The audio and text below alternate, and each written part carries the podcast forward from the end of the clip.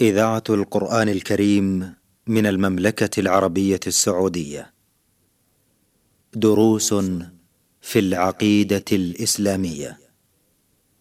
برنامج من إعداد فضيلة الدكتور صالح بن عبد الرحمن الأطرم. تقديم فهد بن عبد العزيز السنيدي. تنفيذ خالد بن محمد الزيد.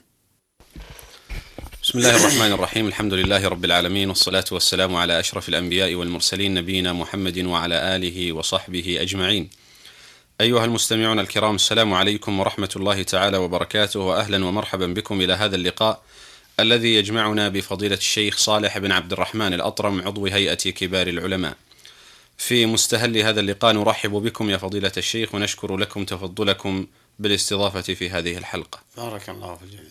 حياكم الله شيخ صالح في الحلقة الماضية تكلمنا عن أثر الإيمان بالله تعالى على نفس المؤمن ومسيرته في هذه الحياة. نود في هذه الحلقة أن نكمل الحديث عن أثر الإيمان بالملائكة وأثر الإيمان أيضا بالكتب على حياة هذا المؤمن. تفضلوا بارك الله. بسم الله الرحمن الرحيم الحمد لله والصلاة والسلام على رسول الله وعلى آله وصحبه ومن اهتدى بهداه. آه، في الحقيقة أثر الإيمان في الملائكة وأثر الإيمان في الكتب حينما نريد الكلام فيه أو الإشارة إليه ليس بالأمر الغريب بل وكل الحلقات وإنما هو من باب التذكير نعم. للإخوة الكرام والتعاون على التذكير بمثل هذه الآثار لا يخلو من من فائدة بإذن الحي القيوم. أثر الإيمان بالملائكة أن نذكر ما تيسر استحضاره. منها وهي أعظمها وأجلها أن لله من يعبده ومتفرقون لعبادته. لعبادته. وأنهم قلوب وعقول لا سبيل للشيطان عليهم وإنما الشيطان عدو للإنسان.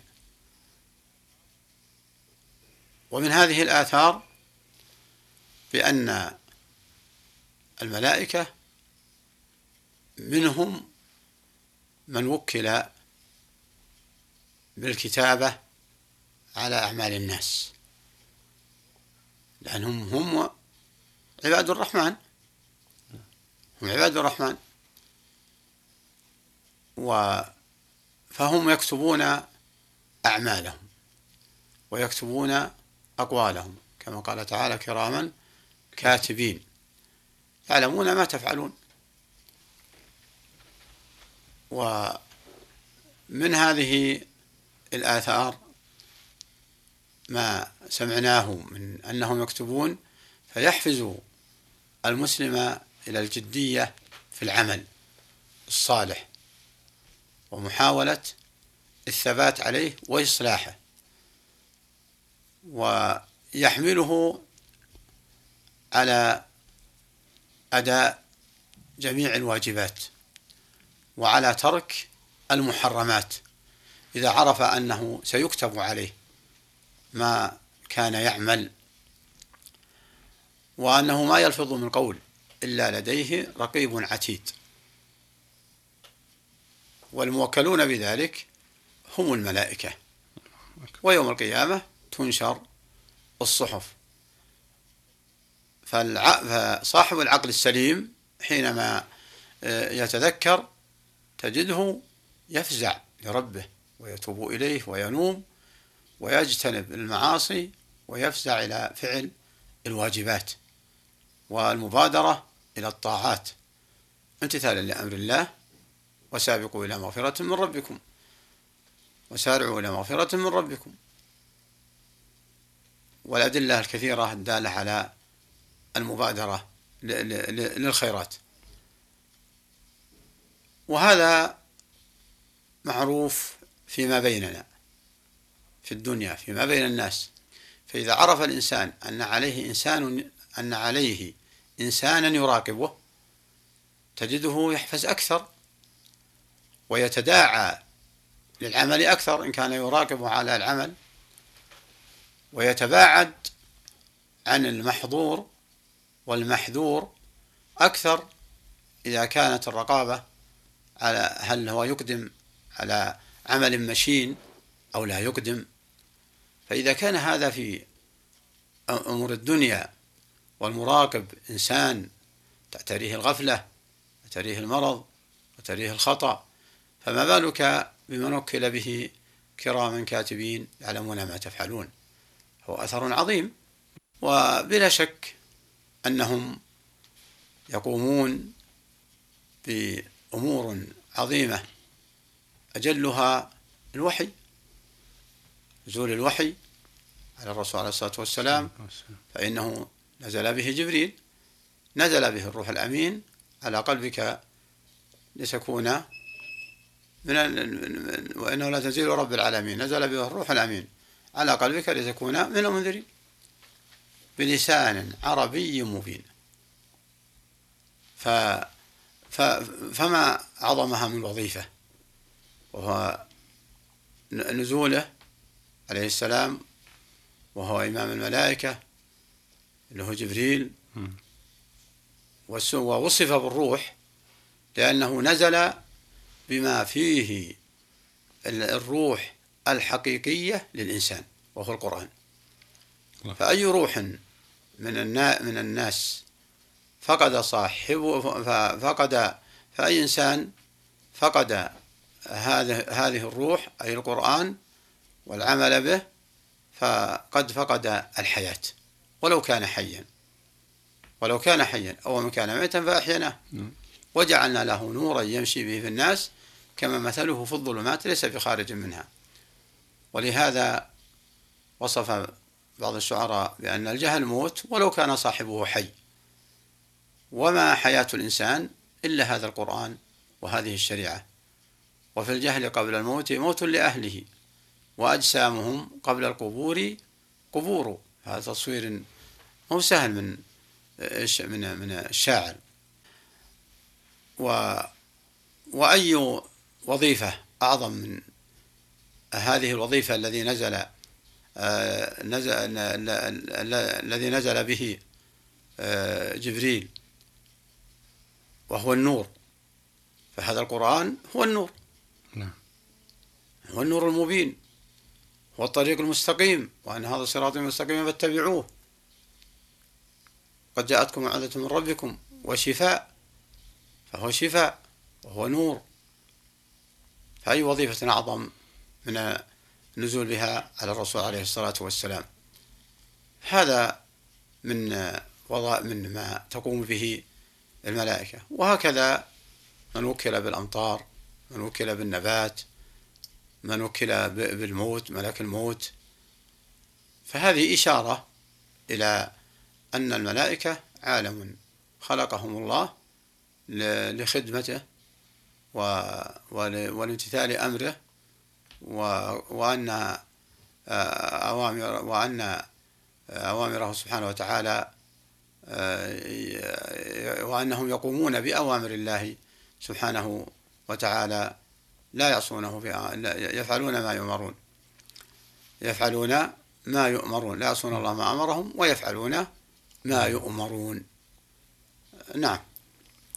أيضا لعل من وظائفهم الكثيرة شيخ نعم. صالح آه، ما ذكره النبي صلى الله عليه وسلم من تبليغه الصلاة والسلام من أمته عن طريق الملائكة. إن لله ملائكة فضلا يبلغون عن أمتي السلام. نعم.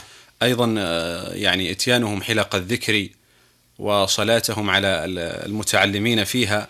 نعم. أيضا أن الله تبارك وتعالى يستغفرون للمؤمنين. نعم يستغفرون للمؤمنين. وسعت كل شيء رحمة وعلما. نعم. قال الذين تابوا واتبعوا سبيلك. نعم. ومن من يعني بقي في مصلاه فلا تزال الملائكة تصلي عليه وتستغفر له تقول اللهم اغفر له اللهم ارحمه. أيضا نعم. معنى آخر في الحديث الصحيح أن الله تبارك وتعالى قال في الحديث القدسي نعم. ومن ذكرني في ملأ ذكرته في ملأ خير منه نعم وهم الملائكة نعم وهم نعم. الملائكة حسن. آه، أيضا لعل هناك أثار أخرى ولكن الحديث ذكر يعني أردنا من الحديث فقط التذكير بأثر الإيمان بالملائكة على المستمع الكريم نعم. أن يستمع إلينا أيضا في حلقات قادمة بإذن الله تعالى لنكمل الحديث حول هذا الموضوع أثر الإيمان بالكتب إذا تكرمتم شيخ على كل حال نختم أثر الملائكة نعم. بتنبيه واضح لكن من باب التأكيد. نعم. هو أن يستحضر المسلم هذا العالم الذي قام بهذه الوظائف فيحفزه للعمل. نعم. فيحفزه للعمل. وأجل شيء حتى لا يكتب عليه آه، لا تكتب عليه لا يكتب عليه آه، سيئات وتكتب له الحسنات. و ويحرص على الازدياد من الحسنات لعلها تمحو السيئات آه، نعم أما أثر الإمام الكتب نعم. ف...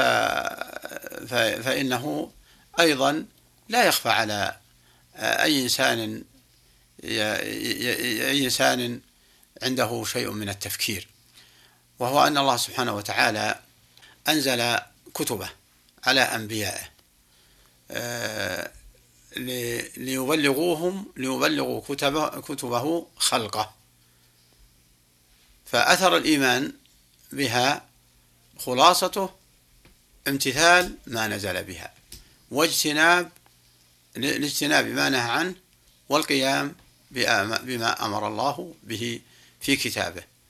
وحينما يفقد الإمام الكتب أو يضعف الإمام الكتب يتساهل في أداء المراد منها وأداء التحمل ما تحمل منها. لا يص... لا لا لا يقوى على نفسه.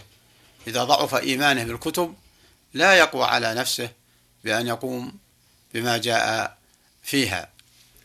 ومن آثار ذلك أنه يرغب في تلاوة هذا الكتاب المهيمن على سائر الكتب الثابتة إلى يوم القيامة بتلاوته بأن يعطى في كل حرف عشر حسنات وبالعمل بما جاء به لأن أثر الإيمان به من من جملة ما آمن به بأن هذا الكتاب باقي وأنه لم ينسخ وأنه لم ينسخ إلى أن تقوم الساعة وأن ليس هناك كتب كتاب من الكتب السابقة محفوظة إلا هذا القرآن نعم. فكانت الكتب السابقة التوراة والإنجيل تقرأ في, في تقرأ في الأحرف.